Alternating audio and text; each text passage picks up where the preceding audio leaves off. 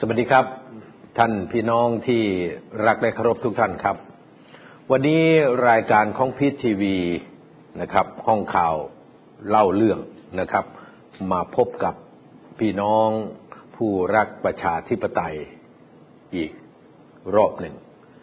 ท่านทั้งหลายครับ วันนี้หัวข้อที่ผมไทยกรพลสุวรรณจะมาพูดคุยกับท่านที่เคารพทั้งหลายก็คือ ติดตาม สถานการณ์ทางการเมืองที่กำลังเดินหน้าต่อไปในพักพลังประชารัฐ ซึ่งที่ต้องติดตามกันอย่างใกล้ชิดก็เพราะว่าพักพลังประชารัฐและการเคลื่อนไหวในพักพลังประชารัฐ มีผลกระทบโดยตรงกับสถานการณ์ทางการเมืองของประเทศของเรา วันนี้ เราได้ตั้งหัวข้อเรื่องไว้ว่า ประวิตรธรรมนัตผนึกกำลังกัน ล้มประยุทธ์อีกรอบ ประวิตรกับธรรมนัตผนึกกำลังล้มประยุทธ์อีกรอบ ท่านทั้งหลายครับ เรื่องนี้ไม่ใช่เรื่องที่เราจะมามโน ไม่ใช่เรื่องที่เราจะมาใส่ความ หรือขยายความแตกแยกในพักพลังประชารัฐ หรือขยายความแตกแยกระหว่างประวิตยวงสุวรรณกับประยุทธ์จันโอชา ในข้อเท็จจริงนั้นบอกกับท่านทั้งหลายไปแล้วว่า พลังประชารัฐวันนี้เป็นแก้วที่แตกแล้ว ไม่ใช่แก้วราว เมื่อมันแตกแล้วก็ต้องมาดู ปฏิกิริยาการแตกนั้น จะสามารถล้มรัฐบาลของประยุทธ์จันโอชาได้หรือไม่ นี่คือสถานการณ์ที่เราต้องพูดคุยกันครับ เหตุการณ์ตั้งแต่การปลดร้อยเอกธรรมนัสปลดด็อกเตอร์นฤมลในวันที่8นะครับ ประกาศในวันที่9กันยายน จนถึงวันนี้ พูดกันตามความจริงก็คือพลิกไปพลิกมารายวัน วันที่เก้าร้อยเอกธรรมนัสในฐานะที่เป็นเลขาธิการพรรคพลังประชารัฐ ได้แสดงเจตนาอย่างชัดเจนต่อสายตาพี่น้องประชาชนทั้งประเทศว่า ไม่พร้อมที่จะร่วมงานกับพักพลังประชารัฐ ไม่พร้อม ที่จะร่วมงานกับพลเอกประยุทธ์ นายกรัฐมนตรี คือไม่ต้องการที่จะเข้าไปร่วมเป็นคณะรัฐมนตรีในรัฐบาลประยุทธ์จันโอชาอีกแล้ว ไม่ว่าจะเป็นรัฐบาลประยุทธ์สี่ประยุทธ์ห้าประยุทธ์หกไม่ต้องการอีกแล้ว นี่คือเจตนารมณ์ที่ร้อยเอกธรรมนัฐได้แสดงให้พี่น้องประชาชนทั้งประเทศเห็น ผ่านการถแถลงข่าว และผ่านการให้สัมภาษณ์โดยเขายืนยันว่าเขาเป็นคนนักเลงพอกล้าทำก็ต้องกล้ารับผิดชอบ และเขาบอกว่าคนอย่างผมนั้น ไม่ได้อาฆาตแค้นใครแต่จำนาน และคนอย่างเขาถ้าใจไม่อยู่แล้ว ตัวก็ไม่อยู่ เมื่อใจไม่อยู่แล้วก็ไม่สามารถจะทำงานร่วมกัน กับคณะที่ตนเองไม่ได้ให้ทั้งใจ นี่คือสิ่งที่ร้อยเอกธรรมนัฐได้แสดงอากับกิริยาทางการเมือง ได้แสดงเจตนารมณ์ทางการเมือง ต้องกลับมาถามว่าทำไมเราถึงต้องพูดถึงร้อยเอกธรรมนัฐบ่อยมาก ร้อยเอกธรรมนัฐ เป็นสมการทางการเมืองที่สำคัญ หรือเป็นตัวแปรที่สำคัญหรือไม่ทางการเมือง ถ้าจะพูดถึงสภาพทางการเมืองในเหตุการณ์ปกติ ก็ต้องบอกว่า นักการเมืองสมัยแรกอย่างร้อยเอกธรรมนัฐกลุ่มการเมืองของร้อยเอกธรรมนัฐที่มีสูงสุดตัวเลขก็แกว่งไปแกว่งมา ตั้งแต่ขึ้นไปจนถึงสี่สิบ 49ลดลงมาจนถึง12คน ก็ไม่ถือว่าเป็นกลุ่มก้อนทางการเมืองที่มีอิทธิฤทธิ์อิทธิพลต่อการเปลี่ยนแปลงทางการเมืองในสภาวะปกติได้ นี่เราต้องพูดความจริงกัน ยอมรับความจริงกัน แต่สิ่งที่เราจะต้องพูดถึงร้อยเอก ธรรมนัฐ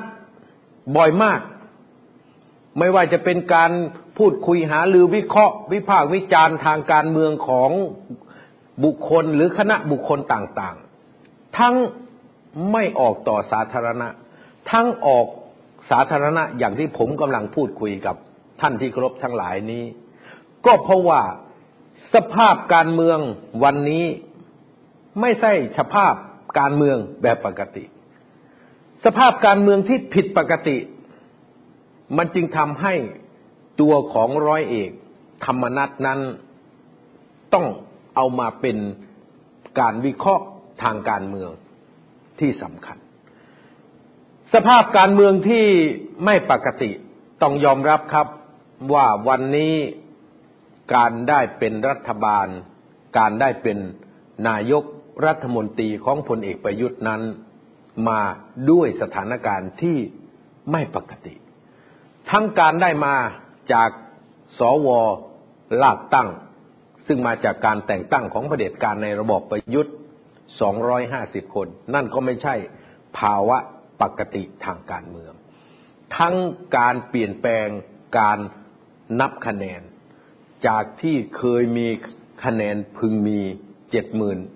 หกพันกว่าคะแนนถึงจะได้สอสอหนึ่งคน ก็มีการคิดสูตรการนับคะแนนแบบปัดเศษ ทำให้พรรคการเมืองที่มีคะแนนสามหมื่นกว่า มีสอสอในสภา เป็นการแตกพรรคการเมืองเป็นเบี้ยหัวแหลกหัวแตกพักละหนึ่งเสียงพักละสองเสียง นี่คือสิ่งที่มันเกิดขึ้นในสภาวะการเมืองที่ไม่ปกติ ท่านทั้งหลายครับ เมื่อมาถึงจุดที่พลเอกประยุทธ์ รับพฤติกรรมของร้อยเอกธรรมนัฐไม่ได้ อย่างที่ทุกคนทราบดี เป็นหัวขบวนในการที่จะให้สสทั้งสสรัฐบาล ทั้งสสฝ่ายค้านบวชไม่ไว้วางใจ ประยุทธ์ให้ประยุทธ์หลุดจากตำแหน่งนายกรัฐมนตรี เมื่อหัวขบวนที่ชัดเจนก็คือร้อยเอกธรรมนัฐก็ต้องเป็น เรื่องที่จำเป็นที่พลเอกประยุทธ์จะต้องปลดร้อยเอกธรรมนัฐก็ต้องบอกกับท่านทั้งหลายว่าไม่ได้ผิดปกติวิสัยของการเมืองที่ทำกัน นั่นคือจะต้องปลดหรือทำลายคนที่ไม่จงรักภักดีต่อตัวเอง หรือคนที่คิดจะล้มตัวเอง อันนี้เรายอมรับในความเป็นจริงทางการเมืองได้ แต่ผู้บงการเบื้องหลังร้อยเอกธรรมนัฐอย่างพลเอกประวิตย ก็ยังอยู่ในสภาวะลอยนวลหลังจากที่ร้อยเอกธรรมนัฐ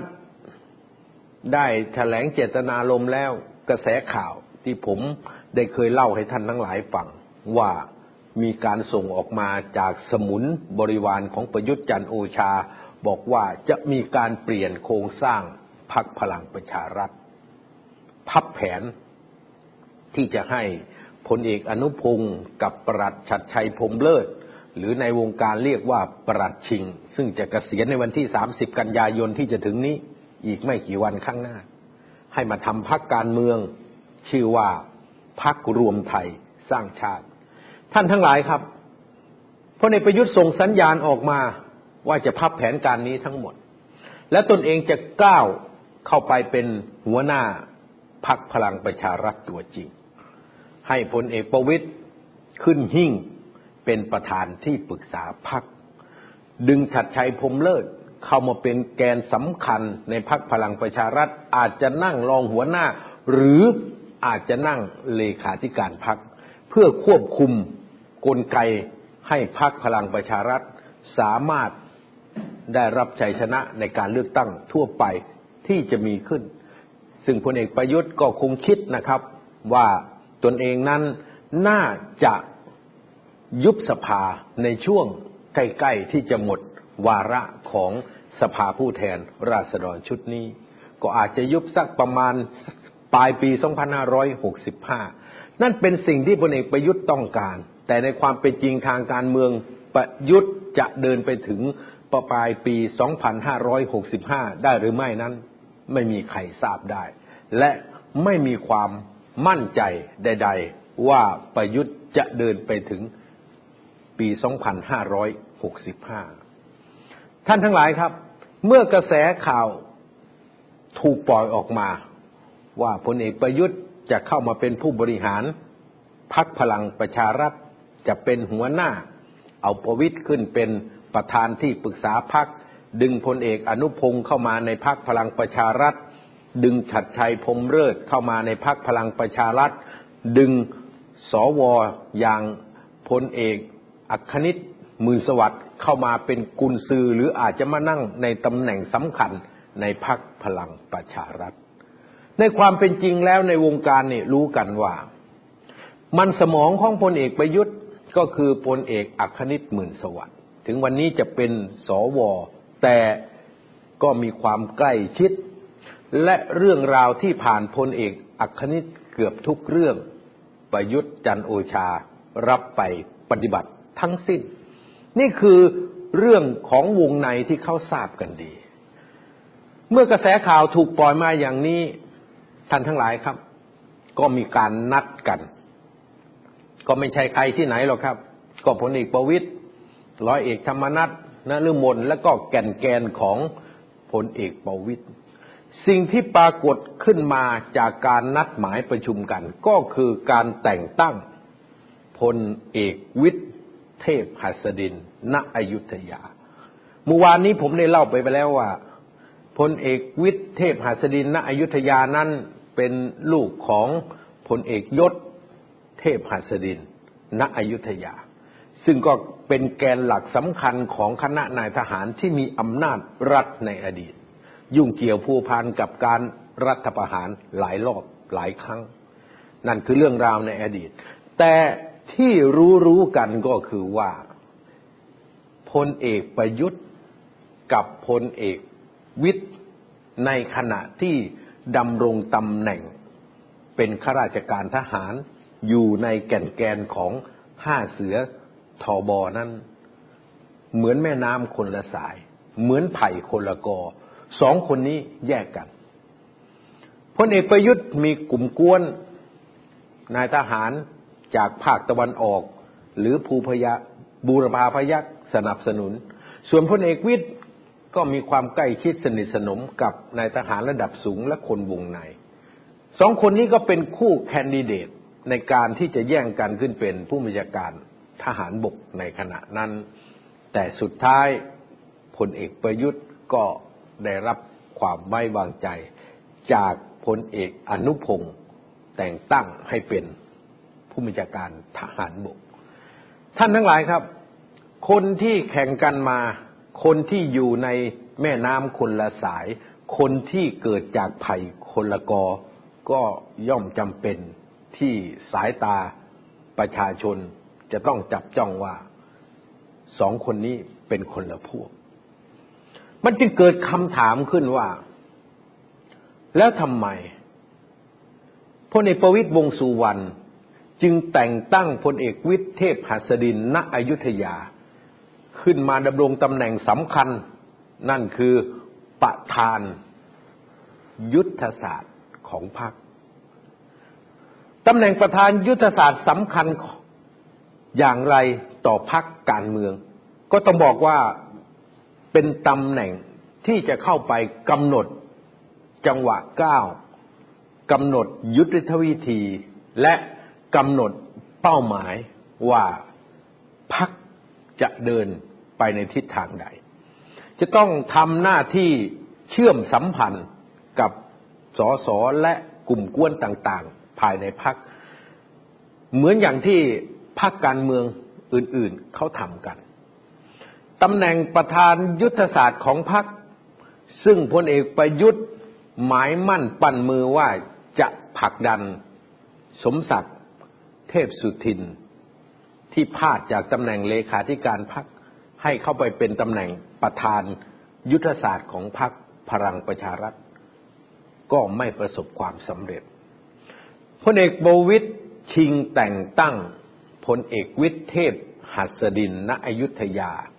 ไปนั่งเป็นประธานยุทธศาสตร์พักตัดหน้า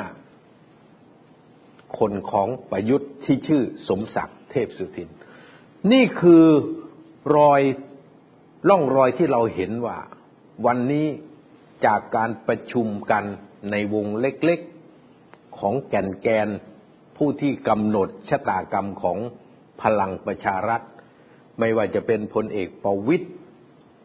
ไม่ว่าจะเป็นร้อยเอกธรรมนัฐหรือมีรัฐมนตรีนฤมลนี่พูดคุยกัน เราเห็นชัดว่าเขา กำลังผนึกกำลังกันอีกครั้งหนึ่ง การแต่งตั้งนายทหารที่เป็นรุ่นราวข่าวเดียวกันกับพลเอกประยุทธ์มานั่งในการกำหนดยุทธศาสตร์ของพรรคพลังประชารัฐ จึงกลายเป็นจระเข้ขวางคองไม่ให้พลเอกประยุทธ์ก้าวเข้ามามีตำแหน่งสำคัญในพรรคพลังประชารัฐหากตนเองต้องการ เป็นการสกัดกั้นพลเอกอนุพงศ์เผ่าจินดา ที่จะขยายสยายปีกเข้ามามีอิทธิฤทธิอิทธิพลในพักพลังประชารัฐ นี่คือหมากที่หนึ่งที่ประวิตยวงสุวรรณได้วางลงไป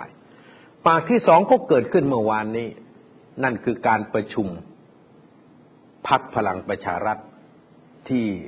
สภาผู้แทนราษฎร ท่านทั้งหลายครับ หลายฝ่ายจับจ้อง ว่าร้อยเอกธรรมนัฐจะแสดงสปิริต โดยการถแถลงลาออกจากการเป็นเลขาธิการพรรคหรืออาจจะส่งหนังสือลาออกให้กับหัวหน้าพรรคโดยไม่ถแถลงอะไร แต่ความเป็นจริง พลิกจากหน้ามือเป็นหลังเท้า ร้อยเอกธรรมนัฐนอกจากไม่ถแถลงลาออก ไม่ยื่นหนังสือลาออกตามที่กลุ่มลูกสมุนบริวารของพลเอกประยุทธ์ในพักพลังประชารัฐได้ปล่อยกระแสข่าวออกมาก่อนวันประชุม ว่าร้อยเอกธรรมนัฐตัดสินใจจะลาออกจากการเป็นเลขาธิการพัก หากร้อยเอกธรรมนัฐลาออก แน่ชัดต่อไปก็คือพลเอกประวิตยก็จะต้องลาออกจากหัวหน้าพัก นั่นคือโอกาสที่พลเอกประยุทธ์จะเข้ามา ยึดพักพลังประชารัฐอย่างสมบูรณ์ กระแสข่าวปล่อยออกมาอย่างนี้ วางความคิดไว้อย่างนี้ วางลายไว้อย่างนี้ แต่เมื่อไปถึงเวลาของการประชุม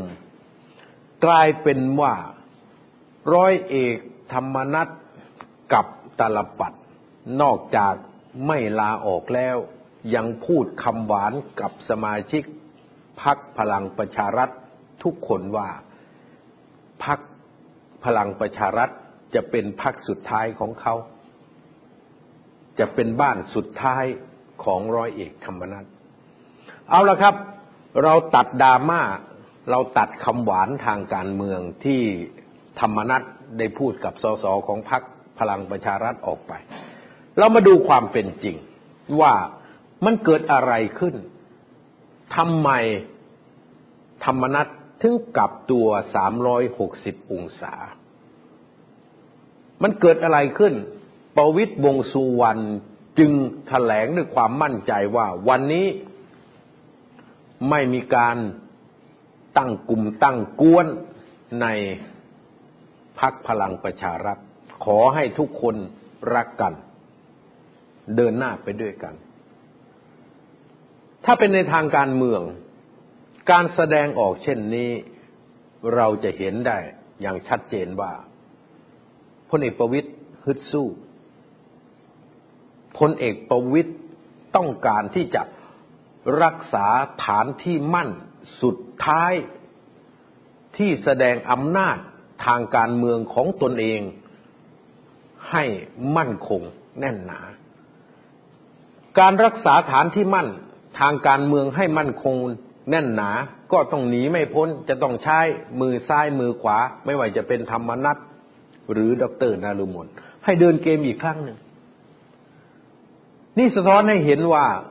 พลเอกประวิตยต้องไปทบทวนไปคิดหน้าคิดหลัง จึงมี การส่งสัญญาณภาษาทางการเมืองออกมาจากกลุ่มของพลเอกประวิตยว่า ไอ้ตู่มันเล่นละครคำนี้ตีความอย่างชัดเจนครับ คงไม่ใช่ตู่ไหนแล้วครับ คงเป็นตู่ประยุทธ์จันโอชา เล่นละครเมื่อไหร่ครับ ก็เล่นละคร เมื่อวานนี้ เมื่อวานก่อนนี้ ที่เดินเข้ามาไหว้พลเอกประวิตยกอดไหลแสดงความรัก อย่างกระหนุงกระหนิง นี่คือละครที่กลุ่มกวนของพลเอกประวิตยได้โยนไปในสื่อสาธารณะว่า ไอ้ตู่มันเล่นละคร เอาละครับ เมื่อเราเห็นดราม่าแล้วเราลบดราม่าออก เรามาดูว่าต่อไปจะเกิดอะไรขึ้น ที่ผมได้พูดกับท่านทั้งหลายว่าประวิทย์ธรรมนัตผนึกกำลังกัน ล้มประยุทธ์อีกรอบ ก็ไม่ผิดไปจากข้อเท็จจริงนี้ครับ เพราะการเคลื่อนไหวที่สอดคล้องกัน ได้เกิดขึ้นในสภาผู้แทนราษฎร ได้เกิดขึ้นในการเมืองที่อยู่บนท้องถนนในการขับไล่ประยุทธ์พลเอกประวิตยธรรมนัตต้องเห็นร่องรอยนี้ว่า ฝ่ายค้านก็เอาจริง ในการที่จะล้มประยุทธ์ให้ได้ นอกจากจะยื่นเรื่องถึงปปชแล้ว ยังจะมีการดำเนินการสอบสวน เอาผิดในกรณีที่มีข่าวการแจกเงินให้สสคนละห้าล้านบาท เพื่อให้ลงมติไว้วางใจพลเอกประยุทธ์ มีการจะยื่นเรื่องต่อคณะกรรมาธิการป้องกันและปราบปรามการทุจริต ประพฤติมีชอบ ของสภาผู้แทนราษฎร ซึ่งมีพลตำรวจเอก เสรีพิสุทธิ์ เตมียเวทเป็นประธาน ก็ต้องถือว่ายื่นถูกจังหวะ และถูกคนให้คนที่เก่งในการสืบสวนสอบสวนดำเนินการเอาผิดให้ได้ แล้วก็บอกอีกครับมีหลักฐานหมด ทั้งกล้องวงจรปิดที่เดินเข้ามา ทั้งภาพถ่าย เอ็กซเรย์ในกระเป๋าที่อ้างว่าใส่เอกสารมานั้น ภาพถ่ายเอ็กซเรย์มันไม่ได้ระบุว่าเป็นเอกสาร นี่คือสิ่งที่มีการปล่อยออกมาให้สื่อมวลชน ได้หูร้อนตาร้อน และเรื่องนี้ก็จะเป็นอุปสรรคสำคัญ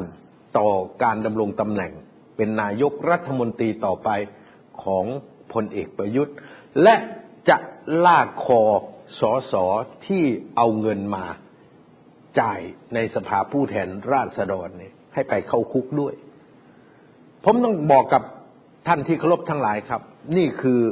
เรื่องที่ฝ่ายค้านกำลังเร่ง เพื่อที่จะจัดการกับเครือข่าย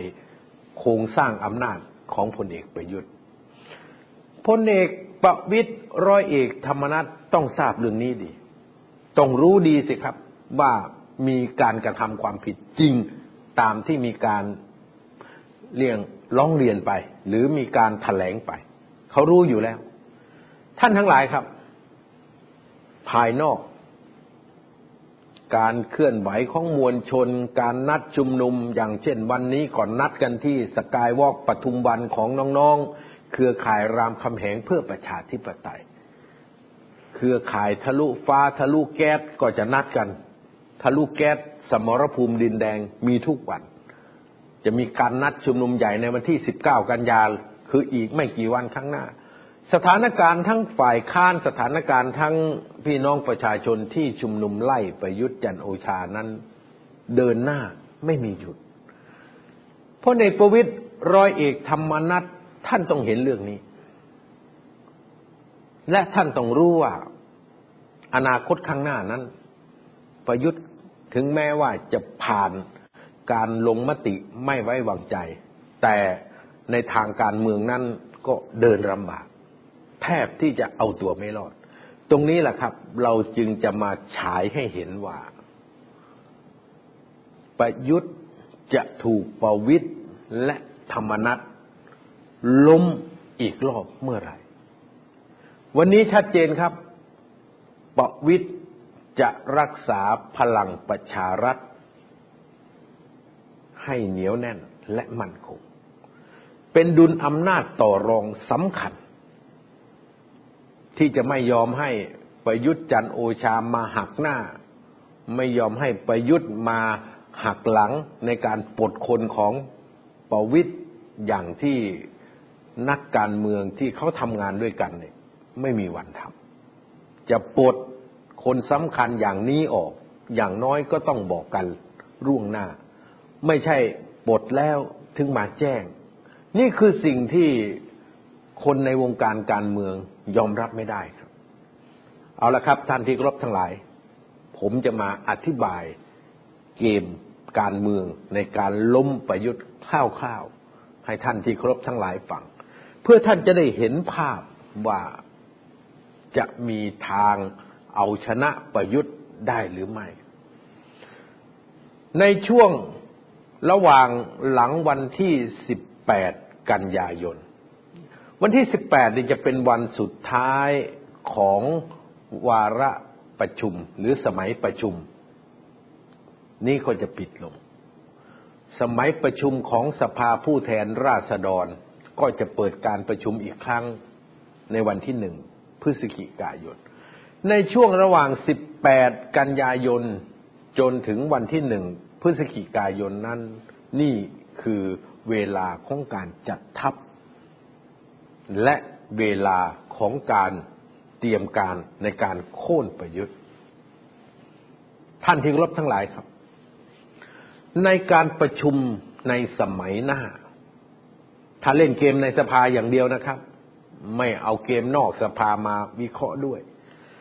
ในการเปิดสมัยประชุม ส่วนใหญ่แล้วกฎหมายที่เข้าสู่สภาผู้แทนราษฎรนั้น ก็จะเป็นกฎหมายของรัฐบาลเป็นส่วนใหญ่ โอกาสที่รัฐบาลจะผลักดัน กฎหมายให้ผ่านสภานั้น ความจริงก็คือสสพักรัฐบาล จะต้องให้ความร่วมไม้ร่วมมือ คือจะต้องมานั่งในที่ประชุม แล้วโหวตลงโหวตเห็นชอบท่านที่ครบครับ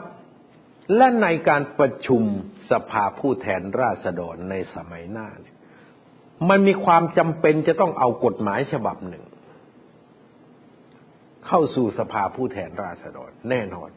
เพราะถ้าไม่มีกฎหมายฉบับนี้ โอกาสที่จะบริหารชาติบ้านเมืองต่อไปได้เนี่ยแทบไม่มีเลย กฎหมายฉบับนี้ก็คือพระราชบัญญัติงบประมาณกลางปี อาจจะพ่วงด้วยพระราชบัญญัติกู้เงินอีกหนึ่งล้านล้านบาทพรบงบประมาณรายจ่ายกลางปี หมายถึงว่า ไอ้งบประมาณปี 2565 ที่ผ่านสภาไปแล้วนะ่ะ ผ่านเฉพาะตัวเลข แต่เงินที่จะใช้จริงไม่มี เพราะขนาดในตัวเลข ผมอธิบายให้ฟังชัดๆ ง่ายๆนะครับ งบประมาณสามล้านหนึ่งแสนกว่าล้านบาทนั้น เป็นงบลงทุน งบลงทุนหมายถึงงบที่จะเอาไปก่อสร้างให้ประเทศไทยเจริญไปจ้างทำของไปทำถนนหนทางทำประปาน้ำบาดาลทำทุกอย่าง เขาเรียกว่างบลงทุน มีอยู่หกแสนล้านบาท เงินในการพัฒนาประเทศ ตั้งแต่วันที่หนึ่งตุลาคม 2564 ไปถึงวันที่ 30 กันยายน ปี 2565 มีอยู่6แสนล้านบาท นี่เงินพัฒนาประเทศ ส่วนอีก3ล้าน5แสนกว่า ประธานโทษครับ2ล้าน5แสนกว่าล้านบาทนั้น เป็นรายจ่ายประจำและงบผูกพันที่มีการทำสัญญาล่วงหน้า ก็ว่ากันไปตามรายละเอียด ท่านทั้งหลายครับ ก็ไม่แปลกหรอก ที่จะมีงบลงทุนเพียงแค่หกแสนล้านบาท ในสภาวะที่ประยุทธ์จันโอชาได้ทำให้ประเทศไทยเป็นรัฐราชการ เราต้องจ่ายเงิน เดือนประจำจ่ายทั้งรายจ่ายประจำต่อบุคลากรภาครัฐที่มีเป็นจำนวนมาก ไม่แปลก แต่ที่มันวิตกและน่าห่วงที่สุดก็คือ ในปี 2565 นั้น เขาเขียนว่าขาดดุลงบประมาณ อยู่เจ็ดแสนล้านบาท หมายถึงอะไรครับ หมายถึงว่า เงินที่ประมาณการที่จะใช้สามล้านหนึ่งแสนกว่าล้านบาทนั้น จริง ๆ มีเงินอยู่แค่สองแสนกับอีกสี่หมื่นล้านบาทเท่านั้น เหลืออีกเจ็ดแสนล้านบาทนั้น ไม่มีเงิน ขาดดุลงบประมาณหมายถึงว่า มีเงินไม่พอที่จะ ใช้จ่ายตามงบประมาณที่ตั้งไว้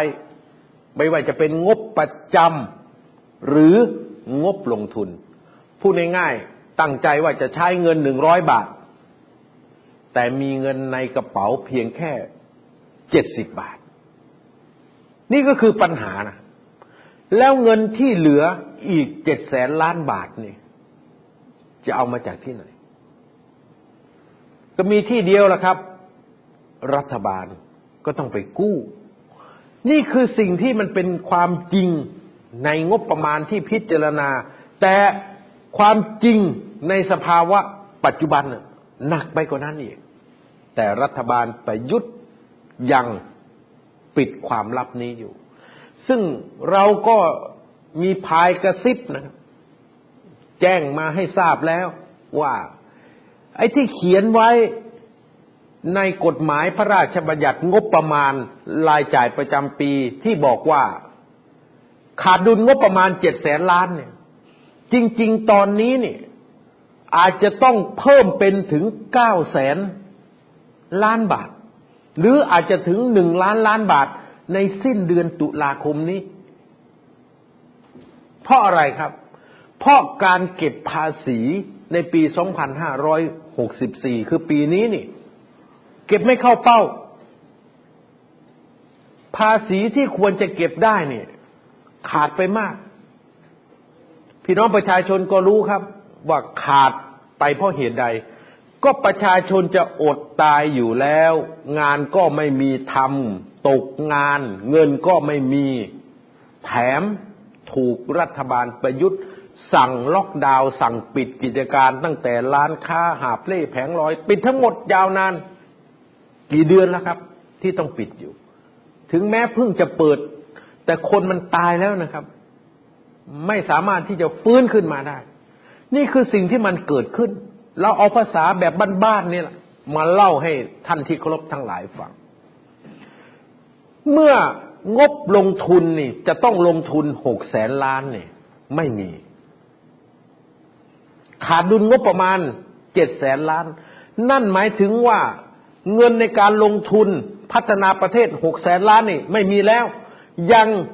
ไม่มีเงินอีกหนึ่งแสนล้านบาทที่จะต้องมาใช้จ่ายในรายจ่ายประจำไม่ว่าจะเป็นเงินเดือนสวัสดิการค่าน้ำค่าไฟค่าโทรศัพท์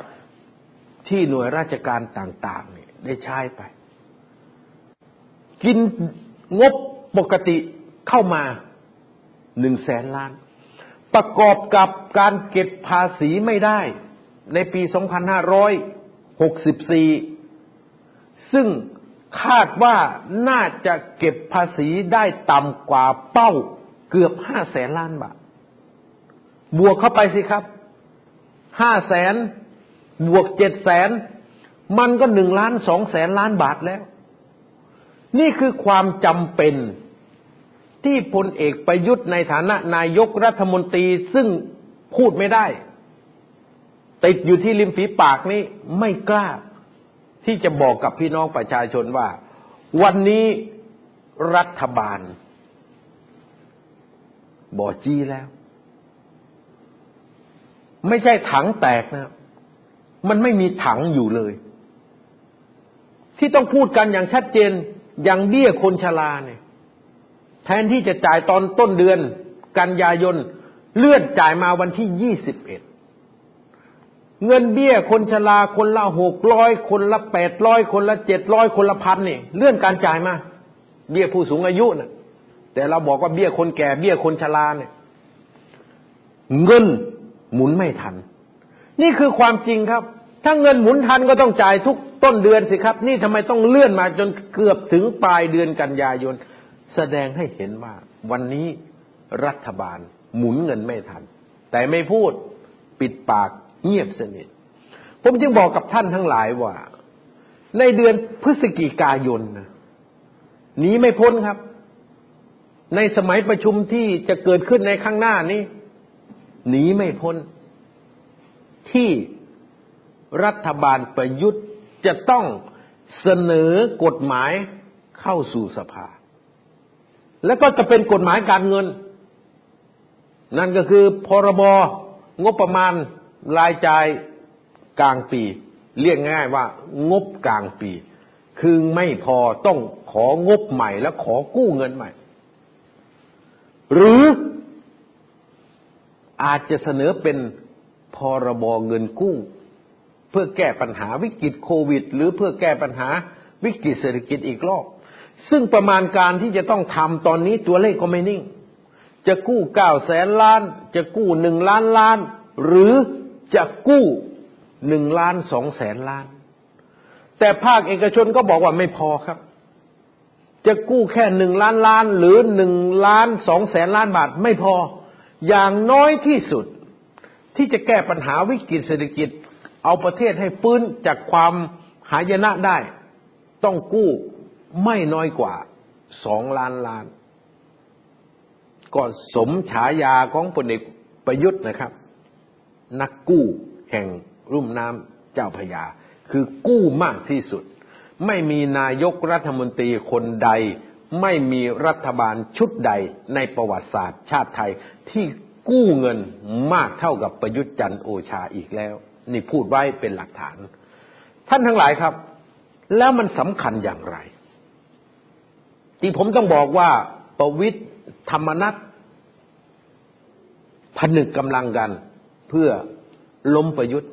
อีกรอบนะครับ ต้องใช้คำว่าอีกรอบ เพราะรอบที่แล้วเนี่ยทำไม่สำเร็จทำไม่สำเร็จไม่ต้องโทษใคร โทษประวิตยวงสุวรรณคนเดียว ธรรมนัตเนี่ยไม่ได้เกี่ยวข้อง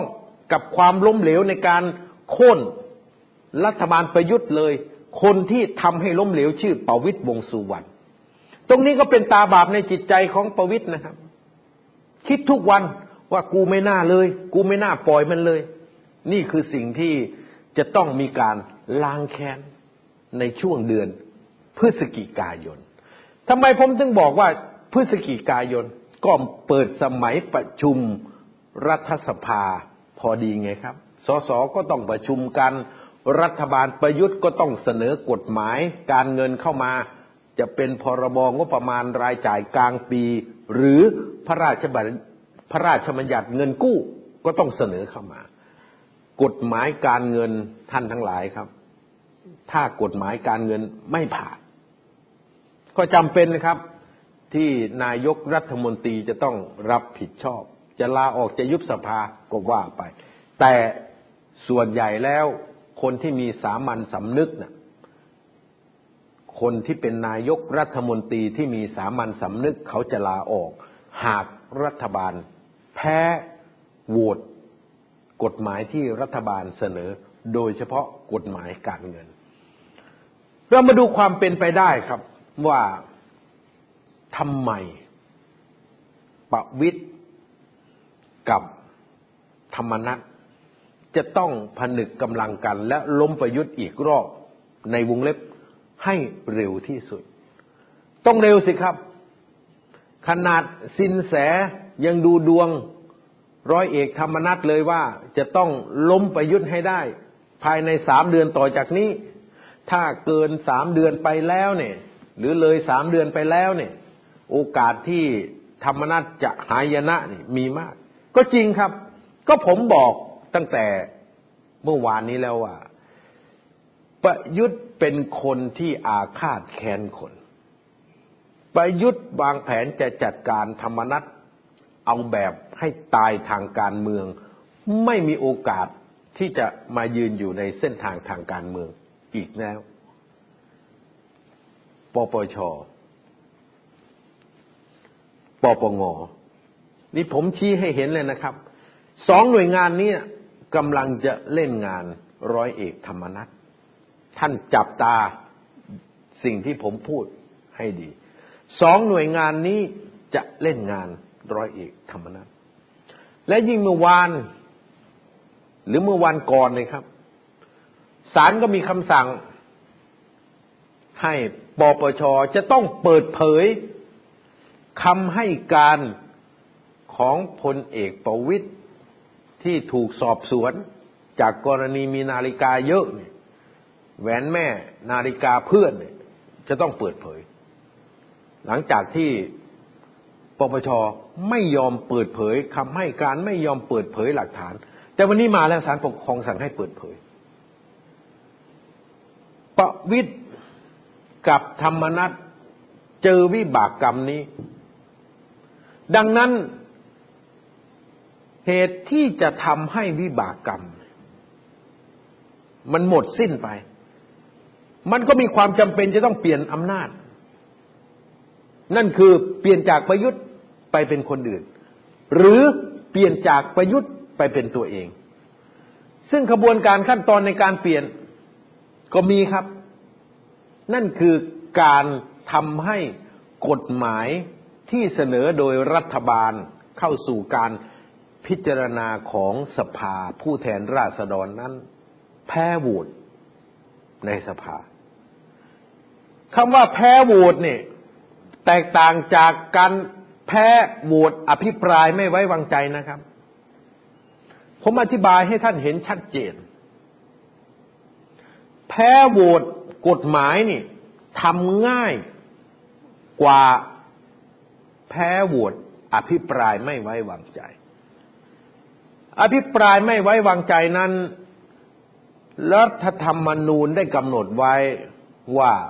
จะต้องมีสมาชิกสภาผู้แทนราษฎรมากกว่ากึ่งหนึ่ง ยกมือไม่ไว้วางใจ รัฐมนตรีจึงจะสิ้นสภาพตามมาตราหนึ่งร้อยเจ็ดสิบวรรคสามรัฐมนตรีถึงจะสิ้นสภาพไปนะครับ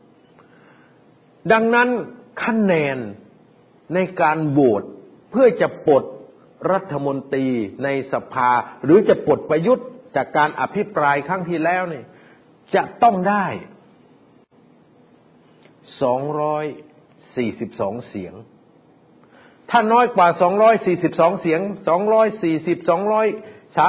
239ถึงแม้จะมากกว่าคะแนนอภิปรายที่ลงมติไว้วางใจ แต่ก็ไม่ทำให้ความเป็นรัฐมนตรีสิ้นสุดลง ต้องใช้เสียงถึง 242 เสียง ซึ่งวันนี้พักฝ่ายค้านก็มีเพียงแค่ 212 เป็นงูเห่าซะสี่ห้าคนก็เหลือประมาณ 207 208 เสียง ตามคะแนนที่ปรากฏในการลงมติไม่ไว้วางใจ แต่ถ้าเป็นการแพ้โหวตกฎหมายท่านทั้งหลายครับ แพ้คะแนนเดียว กฎหมายเข้าสู่สภาผู้แทนราษฎร เสนอโดยรัฐบาลเป็นกฎหมายเกี่ยวข้องกับการเงิน ถ้าคนที่เป็นสสรัฐบาลยกมือให้สองร้อยยี่สิบแต่คนที่เป็นฝ่ายค้านยกมือได้สองร้อยยี่สิบเอ็ดกฎหมายฉบับนั้นก็ตกครับ รัฐบาลก็แพ้ แพ้ชนะกันเสียงเดียว ไม่ต้องเอาไปถึง242หากวันนั้นมีการประชุมน้อย คนไม่เข้าร่วมประชุม รัฐบาลต้องโหวตฝ่ายค้านซึ่งมีอยู่208โหวตเต็มที่ รัฐบาลมีอยู่270กว่า แต่หายไปไม่เข้ามาโหวตหรือบางคนแอบโหวตหนุน กลายเป็นว่าคะแนนของรัฐบาลได้207 ฝ่ายค้านได้สองร้อยแปดรัฐบาลก็แพ้กฎหมายของรัฐบาลฉบับนี้ก็ตกจากการพิจารณา สภาพการเมืองที่เกิดขึ้นก็คือนายกรัฐมนตรีก็มีทางเลือกนะครับลาออกกับยุบสภา มีทางเลือกแค่นั้น ดังนั้นเราจึงเห็นล่องรอยว่าพลเอกประวิตยกับร้อยเอกธรรมนัฐต้องคิดการอะไรบางอย่าง และต้องจัดการประยุทธ์อย่างรวดเร็ว เพราะถ้าปล่อยให้ประยุทธ์อยู่นานต่อไป ไม่ว่าจะเป็นร้อยเอกธรรมนัฐหรือพลเอกประวิตยคงจะถูกเล่งงานเอาชนิดแบบไม่ได้ผุดได้เกิดทางการเมืองแน่นอน นี่คือสิ่งที่ผมต้องเล่าให้ท่านที่ครบทั้งหลายฟัง เอาละครับ เรารู้แล้วว่าเขาต้องจัดการกันแน่นอน แล้วมันจะมีส่วนอย่างไรต่อการเปลี่ยนแปลง เวลาของสภาผู้แทนราษฎรชุดนี้ จะหมดอายุลงในวันที่ยี่สิบเสร็จเสร็จนะครับเลือกตั้งน่าจะเป็นวันที่24มีนาคม จะหมดอายุวันที่23มีนาคม2566ท่านเห็นไหมครับ เรายังเหลือเวลาของสภาชุดนี้อยู่ ไม่น้อยกว่า เดือนนี้ก็เดือนกันยา ตุลาพฤศจิกาธันวา มกรากุมภามีนาหนึ่งปีหกเดือน เหลือเวลาอีกหนึ่งปีหกเดือน ในทางการเมืองนี่มากนะครับ สามารถออกนโยบายและทำงบประมาณได้ถึงสองปีงบประมาณ แต่ถ้าหากว่าเวลาของการล้มรัฐบาลยืดไป ถึงเดือนพฤศจิกาหรือธันวา อายุของสภาผู้แทนก็ยังเหลือต่อไปอีกไม่น้อยกว่าสิบสี่เดือนหนึ่งปีกับอีกสองเดือน ซึ่งมากนะครับ มากพอที่จะให้นายกรัฐมนตรี คนใหม่ที่เข้ามานั่งแทนพลเอกประยุทธ์นี่ได้ทำอะไรในการแก้ไขปัญหาบ้านเมืองได้มาก ไม่ว่าจะเป็นการแก้ไข พรบงบประมาณ เปลี่ยนแปลงการใช้งบประมาณ หรือออกพระราชบัญญัติ งบประมาณรายจ่ายกลางปีในปี 65 ต่อ 66 หรือออกพรกเงินกู้ฉุกเฉิน ก็สามารถทำได้ครับ และพลเอกประวิตยคิดอย่างนี้ไหมครับ คิดสิครับ เพราะพลเอกประยุทธ์หักหลังแล้วนี่ เมื่อหักหลังกันแล้ว ถึงต่อหน้าจะทำแบบ กระหนุงกระหนิง รักกันปานจะเกินกิน แต่ในความเป็นจริงวันนี้ใจไม่อยู่ด้วยกันแล้ว นั่นจึงเป็นโอกาส ที่พลเอกประวิตยจะต้องล้างแค้นพลเอกประยุทธ์อีกรอบ อีกไม่นานครับ วันนี้ก็สิบหกกลางเดือนกันยายนก็นับต่อไปอีกสี่สิบห้าวัน เสร็จเสร็จก็จะมีการเปิดสมัยประชุมสภาในสมัยหน้า คือวันที่หนึ่งพฤศจิกายน ก็แน่ชัดครับ รัฐบาลก็ต้องเสนอ พระราชบัญญัติเรื่องเงินนี่แหละเข้ามาในสภา โอกาสนั้นแหละครับ ที่จะสามารถล้มพลเอกประยุทธ์ได้ ถ้าจะล้มในสภา ถ้าเป็นไปตามแผนที่พลเอกประวิตยกับร้อยเอกธรรมนัฐคิด เราก็ต้องดูครับว่าเขาเนี่ยจะดำเนินการให้ประสบความสำเร็จตามแผนเขาไหม แต่ปัจจัยภายนอก การชุมนุมประท้วงก็มีโอกาสที่จะพลิกให้สถานการณ์มันเร็วขึ้น ก็ต้องมาดูครับ ตั้งแต่วันที่ 19 กันยายนเป็นต้นไปเนี่ยผมคาดหมายไว้ แต่ก็ไม่น่าจะผิดนะครับ ว่าพลังนอกสภาจะฟื้นตัวอีกครั้ง หลังจากที่ สเปะสปะไปในช่วงหนึ่ง ต้องยอมรับครับว่าสเปะสปะ เพราะนอกจากจะสภาพแวดล้อมนอกจากความสับสนวุ่นวายทางการเมือง กระแสการเมืองเข้าไปอยู่ในสภาการหักหลังกันระหว่างประยุทธ์ประวิทย์ธรรมนัฐก็ทำให้เคลื่อนการเคลื่อนไหวของภาคประชาชนภายนอก ดูจะสะดุดหยุดลงและการปรับตัวเซตตัวของพี่น้องนักสู้มวลชนอิสระยัง ไม่สามารถที่จะเซตตัวได้ ยังเป็นในลักษณะการก่อเหตุ ในลักษณะการตอบโต้ที่ไม่มียุทธวิธียุทธศาสตร์ทางการเมือง แต่วันนี้เชื่อแน่ว่าหลังวันที่ 19 กันยายน สถานการณ์ทางการเมืองนอกสภาจะร้อนขึ้น และแน่นอนครับ นี่คือตัวเร่ง และมันมีประโยชน์อะไรกับการเมือง ในสภา ผมต้องกราบเรียนกับท่านที่เคารพทั้งหลายอย่างตรงไปตรงมานะครับ กระแสทางการเมืองนั้นจะเดินเกมเฉพาะในสภาก็ขาดความชอบธรรม จะเดินเกมเฉพาะนอกสภาก็ขาดความชอบธรรม ดังนั้นการเมืองในสภา การเมืองนอกสภาจะต้องเดินไปพร้อม ๆกัน กระแสขับไล่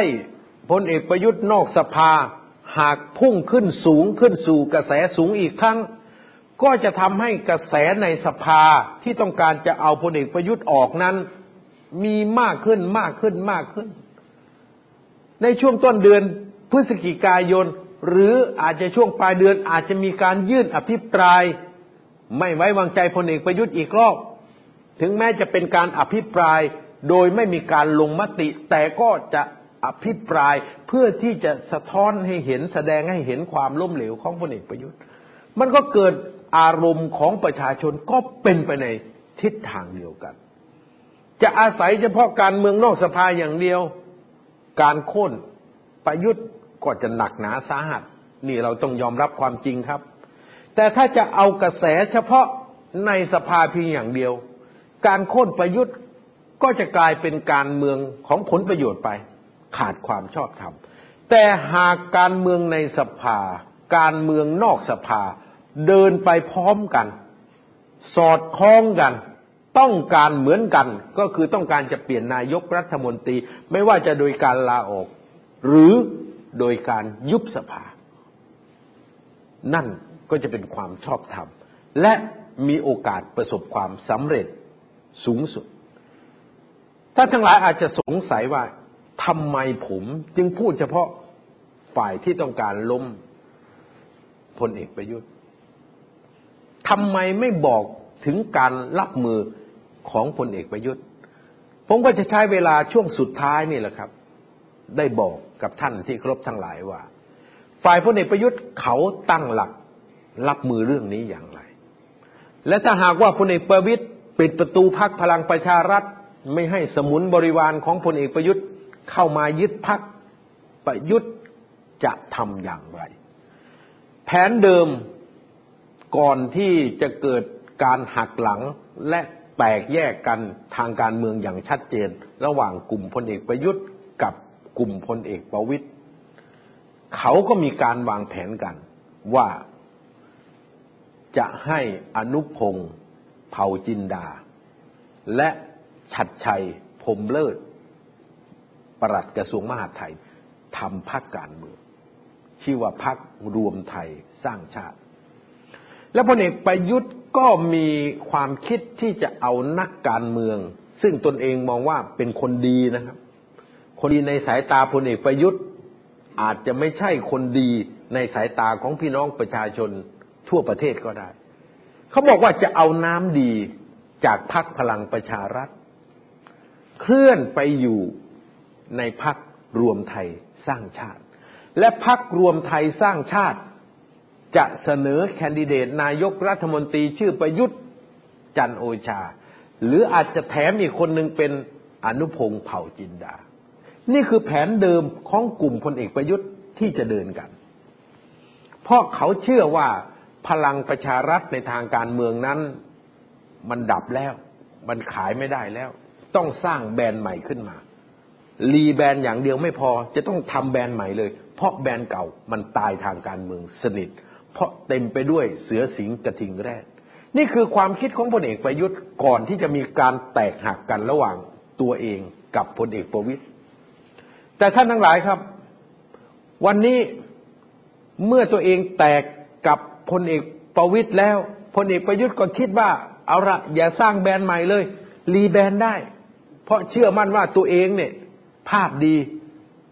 ตัวเองเนี่ย ประชาชนชอบประชาชนยังศรัทธา ซึ่งจะเป็นไปตามที่พลเอกประยุทธ์เข้าใจ หรือไม่นั้นพี่น้องประชาชนมีคำตอบอยู่แล้วครับ จึงพยายามที่จะฮุบพักพลังประชารัฐ แต่เมื่อพลเอกประวิตยและธรรมนัตกลับมาจับมือกันอีกครั้ง ปิดประตูไม่ให้ประยุทธ์เข้ามาในพักพลังประชารัฐ โอกาสที่ประยุทธ์จะทำเหมือนเดิม ก็คือสร้างแบรนด์รวมไทยสร้างชาติก็มี เพราะวันนี้ไม่แน่ใจนะครับ เมื่อถึงการเลือกตั้งทั่วไปแล้วเนี่ยพักพลังประชารัฐจะเสนอแคนดิเดตนายกรัฐมนตรี ชื่อประยุทธ์จันโอชาหรือไม่ ไม่มีอะไรเป็นหลักประกันเลย นี่คือสิ่งที่ตัวประยุทธ์ก็รู้ สมุนบริวารของประยุทธ์ก็รู้ ดังนั้นพลเอกประยุทธ์จึงพยายามทำทุกวิถีทาง ที่จะยืดอายุของรัฐบาลตนเองไปให้นานที่สุด บางคนนี่พูดกันเล่นๆว่า ตั้งแต่ประยุทธ์เข้ามายึดอำนาจเนี่ยไอโฟนห้า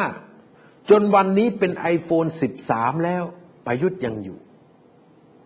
และประยุทธ์อาจจะอยู่ต่อไปจนถึงไอโฟนสิบสี่สิบห้าสิบหกหรือ ถึงไอโฟนสิบแปดนี่ไงครับ สิ่งที่พลเอกประยุทธ์กำลังตั้งเป้า คือจะเป็นนายกรัฐมนตรีต่อไปเรื่อยๆ ไม่ได้สนว่ามีบัตรหายนะอะไรจะเกิดขึ้นหรอก ขอให้ข้าพเจ้าเป็นนายกรัฐมนตรีก็แล้วกัน เมื่อเป็นอย่างนั้นประยุทธ์ก็จะประคองสถานการณ์ ให้ตนเองเนี่ยมีอำนาจต่อไปจนกระทั่งถึงปลายปีหกห้า หรือจะข้ามไปปีหกหกได้ยิ่งดีที่สุด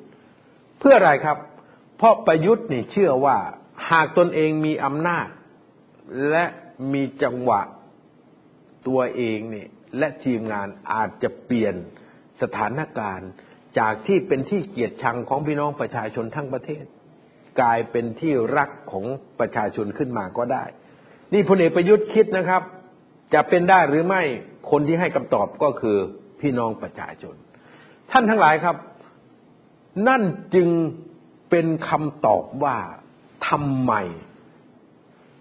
ประวิตรกับธรรมนัตจึงต้องล้มประยุทธ์ให้เร็วที่สุด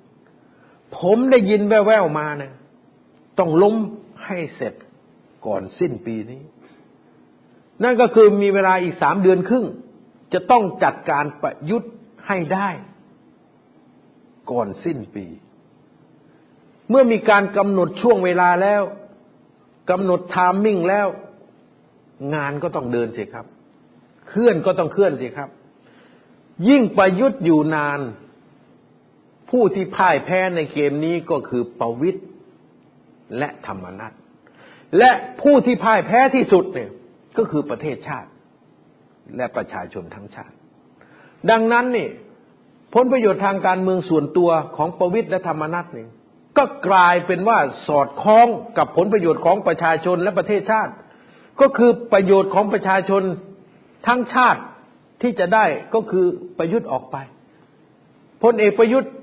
ก็จะต้องดำเนินการอยู่ต่อไป ประชาชนก็ขับไล่ต่อไปประวิทย์จะทำยังไงครับ นี่คือเรื่องที่เราถือว่าเป็นกลเกมทางการเมืองที่สำคัญยิ่ง กับพิบตาไม่ได้ แต่ที่พูดมาทั้งหมดนี้ พูดให้เห็นว่าเขากำลังทำอะไรกัน และประชาชนจะได้ประโยชน์อะไร ประชาชนได้ประโยชน์แน่ครับ หากพลเอกประยุทธ์จะต้องหลุดจากตำแหน่งนายกรัฐมนตรี และคณะไทยไม่ทนสามัคคีประชาชนก็บอกแล้วว่า เราไม่ได้สนใจว่าใครจะเป็นนายกรัฐมนตรีคนต่อไป แต่เรายืนอยู่หลักว่า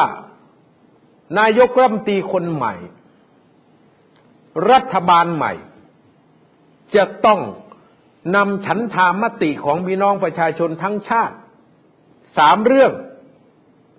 ไปทำให้สำเร็จ และต้องกำหนดกรอบเวลาทำให้ได้เร็วที่สุด สามเรื่องนั่นก็คือหนึ่งเรื่องการแก้ปัญหาการระบาดของโควิด การรักษาการฟื้นฟูสุขภาพของพี่น้องประชาชน จะต้องแก้ปัญหาโควิดให้เร็วที่สุดสองเรื่องปัญหาเศรษฐกิจ จะต้องแก้ไขฟื้นฟูแก้หายนะทางเศรษฐกิจให้เร็วที่สุดทำให้พี่น้องประชาชนทั้งคนหาเช้ากินค่ำคนชั้นล่าง คนชั้นกลาง หรือแม้กระทั่งเจ้าทุนน้อยทั้งหลายแหล่เนี่ยนายทุนน้อยทั้งหลายเนี่ยฟื้นตัวให้เร็วที่สุดสามต้องแก้ปัญหาทางการเมืองให้สำเร็จ นั่นคือการแก้รัฐธรรมนูญ และต้องเป็นการแก้โดยพี่น้องประชาชน นี่คือสามเรื่องที่คณะไทยไม่ทนสามัคคีประชาชนเพื่อประเทศไทยยึดเป็นหลัก ดังนั้นในช่วงระยะเวลาที่ประวิตยกับธรรมนัตวางแผนไว้จะต้องเอาประยุทธ์ให้จบทางการเมืองเนี่ยโค่นให้ได้ ก่อนสิ้นปีนี้เนี่ยก็เป็นหน้าที่ของประวิตย กับธรรมนัตแต่ประชาชนจะต้องเดินหน้าในการขับไล่ประยุทธ์จันโอชาต่อไป ท่านทั้งหลายครับ วันนี้ก็ได้เวลาพอสมควรแล้ว ผมไทยกรพลสุวรรณก็ต้องขอลาท่านไปก่อน พบกันใหม่อีกครั้งในโอกาสหน้า สวัสดีครับ